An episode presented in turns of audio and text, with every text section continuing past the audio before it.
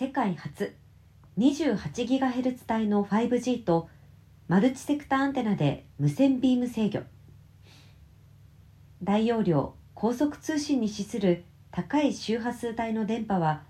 直進性が強く減衰しやすいです。広範囲に届けることが難しく全方向へ電波を届けるには4つ以上の基地局アンテナを用意したがマルチセクターアンテナでは1つで対応可能となります。マルチセクターアンテナは360度全方向の空間を複数エリアに分け1筐体から各エリアへ同時かつ独立に電波を送受信します。指向性アンテナ素子を放射状に12個配置したテレビ放送などで用いられるヤギ・ウダアンテナを高周波数帯に応用したものは屋内を高周波数帯の電波で全方向にエリア化する際多素子の平面アレイアンテナを複数用いる必要があり付随する回路規模が増大し消費電力や設置性に課題がありました。横浜国立大学ドコモ日本電業工作富士通は共同でマルチセクターアンテナを実装した 5G マルチセクターアンテナ屋内基地局装置を開発し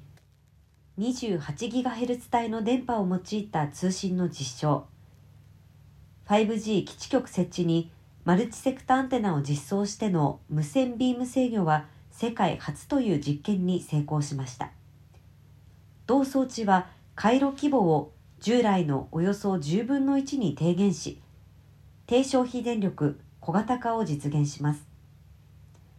高いアンテナ利得を全方向にて実現するマルチセクターアンテナと 5G で標準化されているビーム切り替え技術を組み合わせることで低消費電力小型化を達成。同装置の同アンテナを天井に設置することで一層少ない基地局で高周波数帯の電波を部屋の隅々まで届けられ通信環境の改善に貢献します。今後多様な環境で実証を行いながら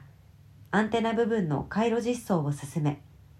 低コストでのエリア構築が可能となる基地局装置の実用化を目指すということです。4社は